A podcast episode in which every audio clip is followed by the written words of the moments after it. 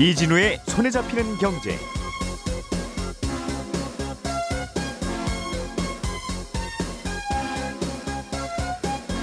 안녕하십니까 이진우입니다. 코로나19 백신의 부족 현상을 해결하는 방안 중에 하나로 요즘 거론되는 게 백신 회사들이 갖고 있는 특허를 누구나 사용할 수 있도록 풀자는 겁니다. 대표적으로 인도에서 어, 그런 주장을 하고 있는데요. 그런데 또 일각에서는 백신 특허를 허용하더라도 이 백신이라는 게 일반 약과 좀 달라서 어, 더 많이 만들거나 누구나 만들 수 있는 게 아니라는 또 반론도 있습니다. 어떤 이유 때문인지 잠시 후에 좀 양측의 입장을 좀 들어보겠습니다. 내가 세대로 살고 있는 집이 혹시 경매로 넘어갈 때 내가 낸 전세 보증금, 월세 보증금을 어, 우선 변제 받을 수 있는 그 은행보다 후순위가 되더라도 우선 변제 받을 수 있는 세입자의 범위 그리고 그 금액이 늘어납니다. 어, 뭐가 달라지는지도 살펴보겠습니다. 어, 변호사를 홍보하거나 소개하는 플랫폼에 변호사들이 가입하는 걸 두고 최근에 변호사 업계가 시끌시끌한 모양이에요. 이것도 어떤 이슈인지 좀 알아보겠습니다. 5월 6일 목요일 손에 잡히는 경제 광고 듣고 시작하겠습니다.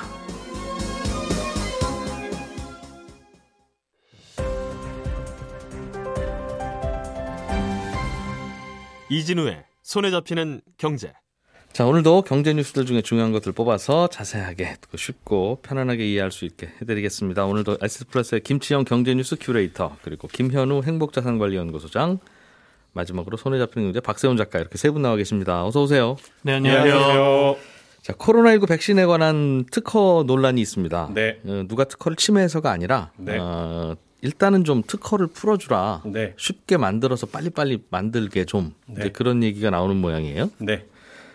일단 백신 특허를 풀어달라는 게 구체적으로는 뭘 좀 어떻게 해달라는 겁니까? 어, 백신 특허를, 특허를 풀어달라는 건 예, 크게 세 가지입니다. 백신에 들어가는 물질의 특허를 낼 수가 있고, 예, 어, 백신을 만드는 방법에 특허를 낼 수도 있고, 음, 그 만들어진 백신을 생산하는 방법에 또 특허를 낼 수가 있어요. 뭐 그건 그렇겠죠. 그렇죠. 예, 요세 가지를 다 풀라는 겁니다. 일단 만드는 비법도 공개하고 제조 기술도 공개하고 예, 그리고 그 기술 따라서 우리가 만들 수도 있게 다 해달라는 겁니다. 음, 그러면 일단 특허는 내놨을 테니까 네. 사실은 여차하면 특허고 뭐고 일단 국민들 살려야 되니까 어느 어느 나라에서든 우리가 한번 만들어 보자 그냥 특허라고 하는 게 특허 문서가 올라와 있는 것이니 예. 그건 이제 위반하면 혼나는 건데 혼나는 건 나중 얘기고 네. 일단 국민들 사는 게 급하니까 그렇죠. 그렇게 할 수도 있겠어요 나라마다 네, 그렇게 할 수는 있는데 일단은 지금은 제약사들이 특허를 너무 움켜쥐고 있으니까 예. 백신 생산이 너무 안 된다. 네. 그러니까 특허 풀어서 생산 늘리자는 건데 이 문제를 지금 WTO에서 논의 중이에요. 예, 대표적으로 인도 정부가 지금 자국 상황이 아주 심각하니까 아주 강하게 음. 주장을 하고 있고 예, 문제는 이 백신의 특허를 푼다고 해서 백신의 공급량이 현실적으로 더 늘지 않을 거라는 게 문제다. 이런 지적이 나오는 겁니다. 음, 특허를 풀면 누구나 만들 수 있으니까 더 많이 만들어질 것 같은데 그게 왜 그런 상황이 어, 벌어집니까? 이미 전 세계적으로 백신 만드는 공장이 풀가동되고 있어서 그런데 어, 지금은 예를 들면 아스트라제네카가 백신 만드는 법을 전 세계 백신 공장에 알려주고 그걸 만들라고 한 다음에 음. 예. 납품을 받고 예. 그걸 다시 전 세계에 판매하고 있는데 그게 아니라 아스트라제네카가 자신들의 특허를 공개해서 나라별로 스스로 백신을 만들게 한다고 해도 음, 어딘가에서는 백신 공장이 있어야 백신을 더 만들 수 있을 텐데 그 공장 이미 도- 돌아가고 있다 이거죠. 그렇죠. 이미 만- 백신 만드는 공장은 다 풀가동이라서 새로 만들려면 기존에 생산하던 걸 중단하고 새로 만드는 거라 예. 전 세계 백신 생산량은 거기서 거기라는 겁니다. 이, 어. 이게 핵심은 두 가지일 것 같은데요. 예. 특허라는 거는 지금 등록돼 있을 수도 있고 안 돼 있을 수도 있는데 어, 특허는 등록하면 그게 공개가 되는 거죠. 기술을 기본적으로 일단 공개하는 거죠. 네, 그게. 공개하는 거니까 예. 공개는 볼 수 있는데 아마 제조 방법은 특허 등록을 안 했을 거예요. 그러니까 제조 방법은 회사마다의 비밀이거든요. 음, 그렇다 보니까 이제 여기서는 제조 방법마저도 공개하자라는 내용일 테고요.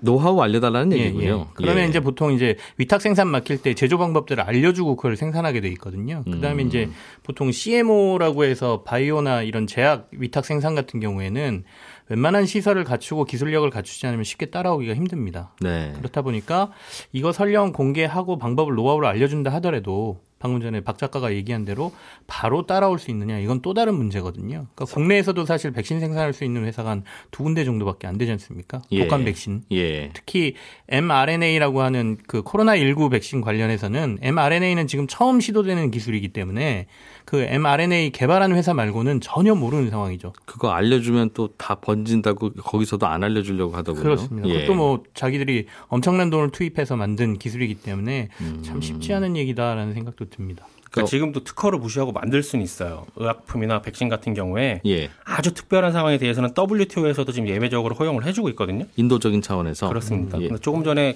김치영 큐레이터가 말씀하신 것처럼 예. 백신이라는 게 단순히 비빔밥 레시피 공개한다고 해서 그거 그대로 따라서 비빔밥 만들 수 있는 게 아니거든요. 음. 거기 들어가는데 뭐 재료를 얼마를 넣느냐, 재료를 뭘 넣느냐, 재료를 어떤 식으로 비율을 하느냐, 혼합을 하느냐에 음. 따라서 아주 작은 차이에도 백신이 부작용이 나타날 수가 있거든요. 음, 그러니까 그런 문제까지 해결이 안 되면 네. 어, 특허를 허용해 준다고 해도 만들 수는 없습니다. 그리고 그거 알려주더라도 그걸 그거대로 만들면 종전의 아스트라제네카 백신하고는 또또 다른 거라서 그렇죠. 임상시험 다시 해야 된다고 하더군요. 그렇습니다. 그런데도 불구하고 인도는 그럼 왜 특허를 풀어달라고 하느냐? 예. 지금 인도에서 생산하고 있는 아스트라제네카의 백신은 생산만 인도에서 할 뿐이지 자국민들을 위해서 사용할 수가 없습니다. 어, 만들어서 전부 아스트라제네카에게 납품만 하는 건데 예. 어, 이런 상황에서 특허를 허용해 달라는 거는 어, 아스트라제네카 거 만들어 주던 거 대신에 자기네들이 만들어서 자국민한테 먼저 맞추겠다는 겁니다. 음흠. 근데 이렇게 되면 예. 아스트라제네카 입장에서는 자기들에게 들어오는 백신의 양이 줄게 되겠죠. 그러니 아스트라제네카 입장에서는 이걸 또 허용하기 힘든 겁니다. 아, 그 인도가 인도고 우리가 어차피 우리가 만드는 거니까 지금 네. 그냥 우리가 만들어서 쓸게라고 네. 하면 그거 만들어서 완성되기를 기대하고 있는 어떤 나라는 순위가 밀리는 거군요. 인도 때문에. 그렇습니다.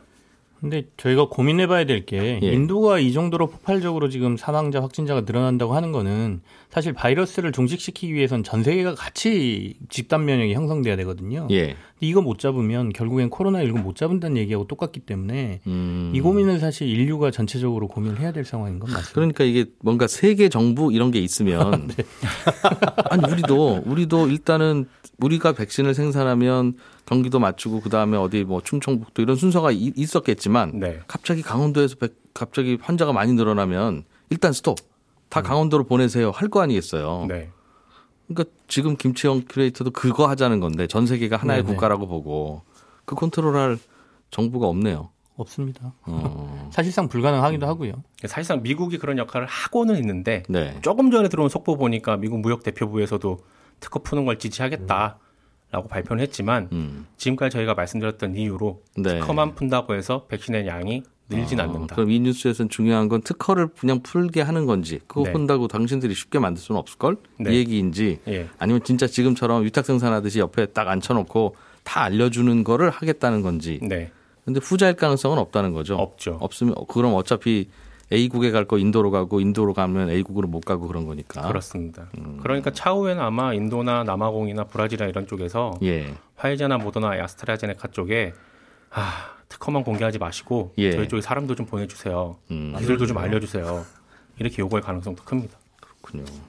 원래 이 약의 특허라고 하는 게 가끔씩 뭐 비싼 항암제 뭐 이런 거 같은 경우도 좀 풀어달라 후진국에선 네. 이거 하나 한 번 맞는데 2천만 원씩인데 어차피 이건 우리는 돈 없어서 못 맞는다. 예. 어차피 우리가 당신 거 살 살 이유는 없는데 네. 좀 풀어주면 사람이라도 좀 살릴 수 있지 않냐. 네, 대표적으로 에이즈가 그랬었죠. 예.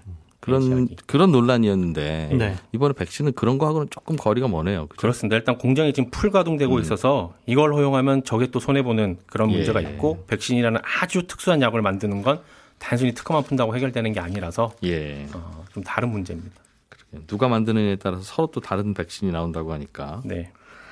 자, 다른 이슈 하나 또 해보죠. 어, 변호사들의 법률 플랫폼 활동을 두고 논란거리던데 안 그래도 지나가다 네. 보면 무슨 변호사들이 많이 모여 있는 우리 사이트에 오시면 이것도 고민이 해결되고 네. 뭐 저것도 혹시 네네. 돈 빌려간 친구는 혹시 잡으면 몇 년 사는지 뭐 이런 거 알려드리겠습니다. 어, 이런. 광고 카피도 있더군요. 그죠? 예. 예. 그러니까 법률 부분도 사실 나중에 빅데이터하고 AI가 활성화되면 많이 뭐 잠식당할 시장이다 뭐 이런 예측도 나오긴 하는데요. 네.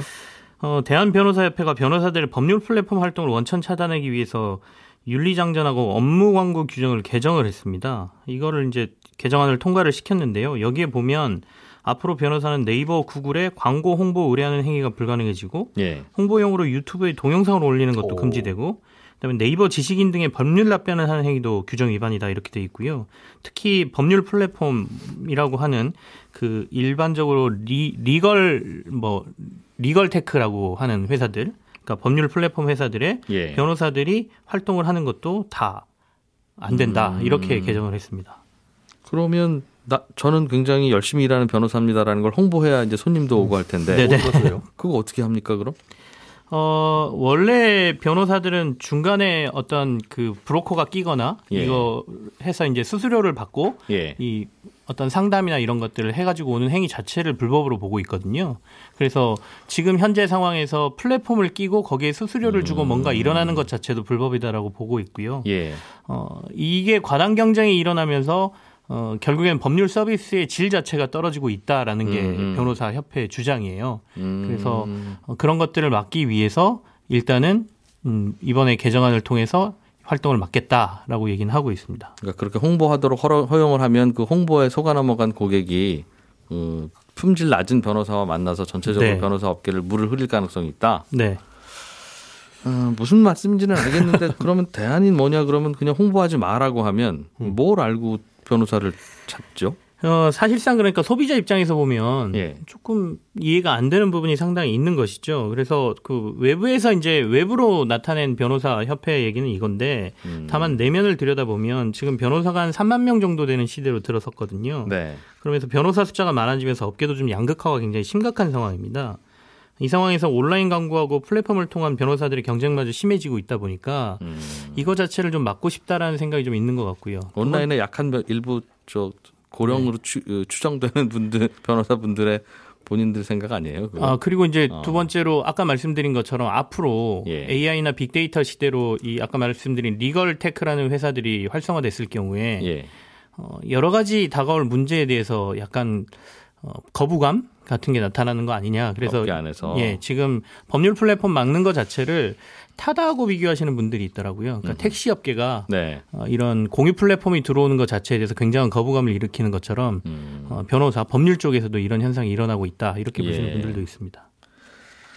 그 사실은 요, 요즘은 그런 광고 잘 없습니다만 예전엔 이게 이렇게 변호사들은 함부로 광고하지 마세요라고 네. 하는 게 어제 오늘 만들어진 법이 아니라 예전부터도 계속 있었던 규정이라서 변호사 업계 내부에서는 네네 그래서 변호사들이 뭔가 그래도 광고를 해야 될 거 아니겠어요. 그래서 그렇습니다. 딱한 번 광고할 수 있는 기회가 이제 변호사 개업할 때 개업 인사라고 하나요? 그러니까 이게 신문 홍- 같은데 크게 아, 내는 거 홍보가 말씀하시죠? 아니라 네. 개업했습니다라고 개업했습니다라고 인사드립니다. 인사는 요거까지는 된다 그래서 그럼 개업 인사를 그래서 그걸 홍보하는 차원으로 그 쓰, 쓰, 썼었어요. 예전에는 그래서 예를 들면 제가 뭐 어, S대 법대를 졸업해서 네. 어, 사법연수원에 몇 등으로 들어가고 뭐 어떻게 어디를 이렇게 열심히 하고 뭐 어디 어디를 돌아다니면서 경력을 쌓는 동안 저를 많이 도와주셔서 고맙습니다. 그러니까 이게 고맙다는 얘기긴 한데 네. 그 앞에 문장을 다 열어보면 본인 홍보가 되고 있는. 아, 이게 이제 좀 궁금해하시는 분들이 도대체 변호사 협회가 뭔데 이걸 이렇게 규정을 하고 활동을 막을 수 있는가라고 궁금해하시는 분들 있을 텐데 예. 변호사 협회는 법무부 산하의 공익법인으로 돼 있고요. 어, 변호사 협회에 등록되지 않으면 변호사 활동을 못하도록 돼 있고 그리고 변호사의 품위를 손상시키는 사람은 징계를 통해서 활동을 정지시키거나 예. 어, 변호사 자격 자체를 없앨 수 있는 권한을 가지고 있거든요. 그러니까 이익단체 친목단체가 아니네요. 그럼요. 그래서 음. 변호사협회가 이번에 이렇게 개정을 바꾼 거는 예. 결국에는 legal 플랫폼 회사들, 그러니까 legal tech 회사들의 우리나라의 생존 자체를 막은 것이다라고 지금 이 플랫폼 회사들은 어, 음. 강하게 주장을 반발을 하고 있거든요. 그래서 미국이나 이런 데에서는 사실 그 판례나 이런 부분 빅데이터들을 굉장히 활용을 할 수 있도록 열어준 상태인데 네. 우리나라는 그 판례도 부분적으로만 지금 열어진 상태고 음. 아예 변호사들의 활동마저도 플랫폼에서 막겠다라고 하면 더 이상 우리는 이 시장에서는 활동할 수 없다라고 음. 지금 강하게 반발하고 있습니다. 그렇군요. 이거 그러면 예전에 네. 변협이 그 로톡이라는 대형 그 맞습니다. 예. 쪽 우리나라에서 지금 제일 큰 걸었어요. 데죠. 네. 예, 예. 2015년인가 16년인가 걸었는데 그때 검찰은 무혐의 냈었거든요. 이 부분에 대해서는. 음. 이게 지금 계속 반복되고 있습니다. 그러니까 네이버에 지식인이라고 있었고 어. 지금은 엑스퍼트라 그래서 진짜 전문가 서비스를 하는 그 비즈니스가 있거든요. 예. 거기에 변호사들이 이제 활동하는 걸 가지고 변호사협회가 실제로 네이버의 한성숙 대표를 검찰에 고발했었어요. 음. 근데 거기서도 무혐의 처분이 나왔거든요. 근데 예. 이게 중간에서 소개하고 알선해주고 대가를 받았다. 아, 그것도 있고요. 그 다음에 현행 변호사법에 보면 변호사가 아닌 사람과 변호사의 동업을 금지하고 있습니다. 아, 그렇다 보니까 이걸 동업으로 아, 포털이 동업한다 이거죠. 네네 그렇게 볼 수도 있는 거고요. 그래서 여러 가지 문제가 같이 걸려 있는데 계속해서 반복되어던 문제인데 이번에 아예 내부 여러 가지 개정안까지 막아서 원천적으로 활동을 못하게 만들어 버렸다 이렇게 보시면 됩니다. 야, 그게 이제 실력 없는 변호사가 손님만 많아서 물을 흐리는 걸 막고 싶다는 취지는 이해가 되는데 네. 그러면 애초에 실력 없는 변호사가 시장에 못 나오도록 변호사 시험이나 자격 조건을 어, 좀 더 고민을 해서 그래서 그러니까 자격심이 있는 거 아니겠어요? 맞습니다. 그, 거기서 일단 놓치고 나니까 일단 이렇게 해서라도 막아보겠다는 경쟁이 치열하다는? 거는 수수료가 다운될 수는 있지만 소비자 입장에서는 서비스의 질은 올라갈 가능성이 높다라고 보이거든요. 예. 근데도 불구하고 지금 변호사협회에서는 말씀하신 것 같은 논리를 댔으니까 예. 사실 소비자 입장에서 좀 이해가 안 되는 부분이 상당히 많습니다. 그렇기도 하고 이것저것 홍보도 하고 하는 과정에서 고객도 늘어 나지 않을까 싶기는 해요. 그냥 간판만 걸어놓고 있으면 찾아가지도 않을 손님이 이런저런 네네. 플랫폼에서 변호사의 조언을 받고 정식 수임을 하고 할 수도 있을 텐데 아무튼 그런 논란이 있군요. 법조계에서는 어떻게 생각해야 되는지는 청취자 여러분이 판단하셔야 되는 이슈인 것 같습니다. 자 다른 이- 아이템으로 하나 더 보겠습니다. 김현우 소장님 네, 소액 임차 보증금의 범위와 금액이 확대됐다. 네. 이거 뭡니까? 이게 무슨 뜻입니까? 예, 주택 주택의 경우입니다. 주택 임대차 보호법상에는 이제 전입 신고가 되어 있는 이 세입자의 보증금 중에 일정 금액은 다른 담보 물권자보다 우선해서 변제받을 수 있다라고 돼 있는데 네. 아, 쉽게 말해서 그 집에 선순위로 뭐 대출이 있든 근저당이 설정돼 있든 어, 집에 문제가 생겨가지고 경매나 공매로 넘어가게 되면 음. 정해진 보증금 일정 부분은 예, 돌려받을 수 있도록 먼저 돌려받을 수 있도록 되어 있는 겁니다. 그러니까 지금도 세입자가 들어갈 때 전세금 맡긴 건 보호받도록 되어 있는데 네. 그런데 세입자가 들어가기 전에 집주인이 먼저 대출을 받은 게 있으면 그 대출부터 갚고 남는 돈이 있어야 세입자 주죠. 원래는 그렇죠. 그런데 예. 예, 특정 특정한 경우에 한해서는 그거 순위와 상관없이 무조건, 세입자 먼저 준다. 예, 예를 들면 어떤 경우? 대상이 있습니다. 어. 일단 보증금이 얼마이냐 아, 지역별로 그 보증금이 달라요. 서울 같은 경우는 1억 5천 이하인 집에 대해서 예. 어, 여기에 대해서는 이제 5천만 원까지는 보호를 해줍니다. 무조건 먼저 5천만 원 받아가세요. 라는 거고 네. 과밀억제 권역하고 용인 화성 김포는 보증금 1억 3천 이하의 예, 전세에 대해서 혹은 월세에 대해서 예. 4,300까지. 그다음에. 광역 예, 예. 광역시 안산 광주 파주 이천 평택은 보증금 7천 이하 2,300만 원까지. 음. 그리고 나머지 지역은 6천만 원 이하의 세입자에 대해서 2천만 원까지 보호를 해줍니다. 전반적으로는 좀 영세해 보이는 세입자들은 좀 보호합시다. 그렇습니다. 그 취지네요. 예, 그 취지입니다. 그러니까 보증금이 낮은 집에 대해서는 보호한다는 건데 네네. 보, 보통은 이제 좀 좋지 않은 집이 보증금이 전세 보증금은 낮습니다만 네, 맞습니다. 월세를 높이면 꽤 좋은 집, 비싼 집도 보증금은 낮을 수 있잖아요. 그렇죠. 예를 들면 서울 같은 경우에 1억 5천 이하의 집에 대해서는 보호한다고 하면 네, 보증금 1억에 월세 500 이것도 보호합니까? 보호합니다.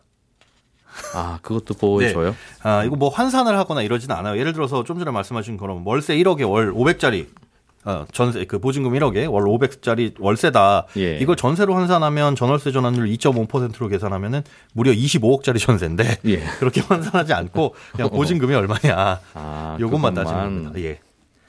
잠깐만요. 그러면 네. 예를 들면 서울 같은 경우는 1, 어, 1억 5천만 원 이하의 집에 대해서는 5천만 원까지 보호를 해준다면 예. 보증금이 5천만 원인 세입자는 다 주는 천하무적이네요. 예, 천하무적입니다. 들어갈 때 이 집에 들어가도 돼 안 돼? 뭐 권리 관계 볼 필요 없네요. 고민할 필요, 필요가 없습니다. 그러니까 뭐, 뭐 확정일자 받고 이런 것들 그러나 다만 예. 이 정- 반드시 갖춰야 될 거는 뭐 경매로 등기가 넘어가기 전에 네. 무조건 대항력은 갖추셔야 돼요. 그러니까 전입 신고는 무조건 해놔야 됩니다. 아, 세입자인 거는 확인해야 된다. 네 네, 그게 가장 필수 요건입니다. 하기야 그렇기 때문에 경매 넘어가기 직전에 집주인이 친구들한테 야 우리 방에 빨리 전입해 뭐 이렇게 세입자라고 우겨 뭐 이런 이럴 수 있으니까 예, 그렇죠. 안, 안 아, 되는 거고 아. 일단은 예, 전입 신고는 무조건 필수적으로 해 놓은 게 사전에 이걸 예, 예, 경매 넘어가기 전에는 이미 세입자여야 한다. 맞습니다. 그리고 이제 좀 전에 말씀해 주신 것처럼 경매나 공매로 넘어갔을 때 보장을 받을 수 있는 거지. 예. 집주인이 이걸 다른 데로 팔았어. 어, 판 경우에 아, 저 집주인한테 가서 달래 이런 거는 알아서 이제 해결을 해야 되는 부분이에요. 음. 매각에는 음. 하기야 뭐 위험한 경우가 집주인이 나보다 뭐- 내가 들어가기 전에 먼저 대출 받은 거. 그 돈 못 갚아서 경매로 넘어가고 뭐 이럴 때만 세입자가 위험해지는 거니까 그렇죠. 아, 그런데 그냥 보증금으로만 본다 이거죠. 네. 서울은 1억 5천만 원 이하의 집에 대해서 5천만 원까지. 네. 지역별로 다르니까 지역별로 알아두면 되겠네요. 네네. 검색하시면 뭐 금방 나올 겁니다. 그런데 어 잠깐만 그렇다면 경매에 넘어갈 것 같은 아슬아슬한 상황이라면 그건 네. 집주인이 알지 않겠습니까? 그렇죠. 그러면 경매에 넘어가면 집주인은 나는 어차피 돈을 못뭐 내 돈은 안 나올 것 안 남을 것 같으니까 경매로 넘어가려고 할 때 우리 집에 친구들 명의로 네. 세입자를 들여버리자 나중이라도 그 친구 그 보증금 5천만 원 이하는 다 무조건 먼저 선순위를 보호해 주니까 네. 친구 다섯 명만 들이면 5천만 원 곱하기 다섯이니까 2억 5천만 원은 먼저 살릴 수 있다. 네, 그리고 그- 나서 친구들한테 좀 수고했고 나머지 줘라. 이거 할수 있을 수 있는 것 같은데요. 있을 수 있습니다. 예, 예. 하지만 그 지금 말씀해 주신 게 실제로 그 집에 거주하지 않으면서 거주하는 것처럼 전입을 허위로 한 거죠. 예. 음. 위장 전입이라고 하죠. 모두 이제 문제가 된 그 위장 전입이 급하면 진짜로라도 좀 와- 와라 좀 빨리 우리 집에 그럴 수 있겠는데요? 제발 그러시면 안 됩니다. 어. 이건 이제 예, 아시다시피 법의 취지가 예. 임차인들을 보호해주기 위한 부분이라서 그런 허점은 있네요. 그러다 보니까 은행들도 돈 빌려줄 때 이런 가능성을 생각하고 빌려주시는 거 아닙니까? 네, 그렇습니다. 그걸 까고 빌려줍니다. 예, 속된 말로 까고. 그러니까 이만큼의 소액 보증금은 보호를 해줘야 되기 때문에 네. 방별로 방의 개수별로 세입자를 사실 드릴 수가 있잖아요. 나중에 방금 이런 상황에서 네, 그런 상황에서. 집주인이 불안해지면 친구 불러서 방에다 넣을까봐. 네네. 그럴까봐 공제를 해버리는 거죠. 방이 두 개면 예. 서울 같은 경우는 5천만 원씩 줘야 되니까 세입자를 두명 들이면 5천만 원, 5천만 원, 1억이 나가네. 그래서 예. 그걸 빼고 대출을 해주는 거고. 대출 한도를 산정할 때 예, 한도를 LTV 뭐 50% 3억짜리 집에 1억 5천입니다. 근데 방이 두 개다? 그러면 5천 5천 빼고 5천만 원만 해 드리겠습니다. 1억은 빼고 그렇습니다. 나중에 뒤늦게 들어오는 세입자가 우리 대출금보다 앞설 수 있으니 네. 그래서 그걸 방어하기 위한 게 보증을 들어요. MCG라는 보증이라든가 MCI라는 거를 들긴 하는데 MCI는 예. 금리가 0.1%포인트 정도 올라가고 음. MCG는 보증료를 내야 되는데 어, 3억 대출을 받는데 1억 정도를 갖다 보증을 받는다. 그런데 20년짜리 상환인 경우에 아파트는 75만 원 정도를 음. 보증료를 내야 되고요. 집주인이 돈을 빌리려고 할 때 그렇죠. 우리 집이 다가구다. 예. 방이 여러 개 있다. 네네. 그러면 은행은 그 집의 가치는 10억이라도 돈은 별로 안 빌려주죠. 3, 4억도 안 빌려주겠다는 거죠. 맞습니다. 4억 빌려줬다가 그 방별로 5천만 원씩 다 빼주면 어떻게? 음, 친구들 막 들어오면 어떻게 이제 이. 얘기를 하는 거니까. 그런데 실제로 대, 대출이 필요할 때는 그럼 어떻게 하냐? 좀 전에 말씀드린 MCI나 MCG를 통해 가지고 하면 이거죠. 금리가 올라가거나 비용이 들어가서 할 수는 있습니다. 세입자와 집주인이 다 같이 알아둬야 될 뉴스였네요. 예. 자, 오늘 경제뉴스 정리 여기까지 하겠습니다. 김치형 경제뉴스 큐레이터, 김현우 소장, 그리고 박세훈 작가 세 분 수고 많으셨어요. 네, 맞습니다. 고맙습니다. 예, 오늘 11시 5분부터 이어지는 손경제 플러스에서는 부동산과 관련한 세금 이야기 좀 해보겠습니다. 11시 5분에 뵐게요.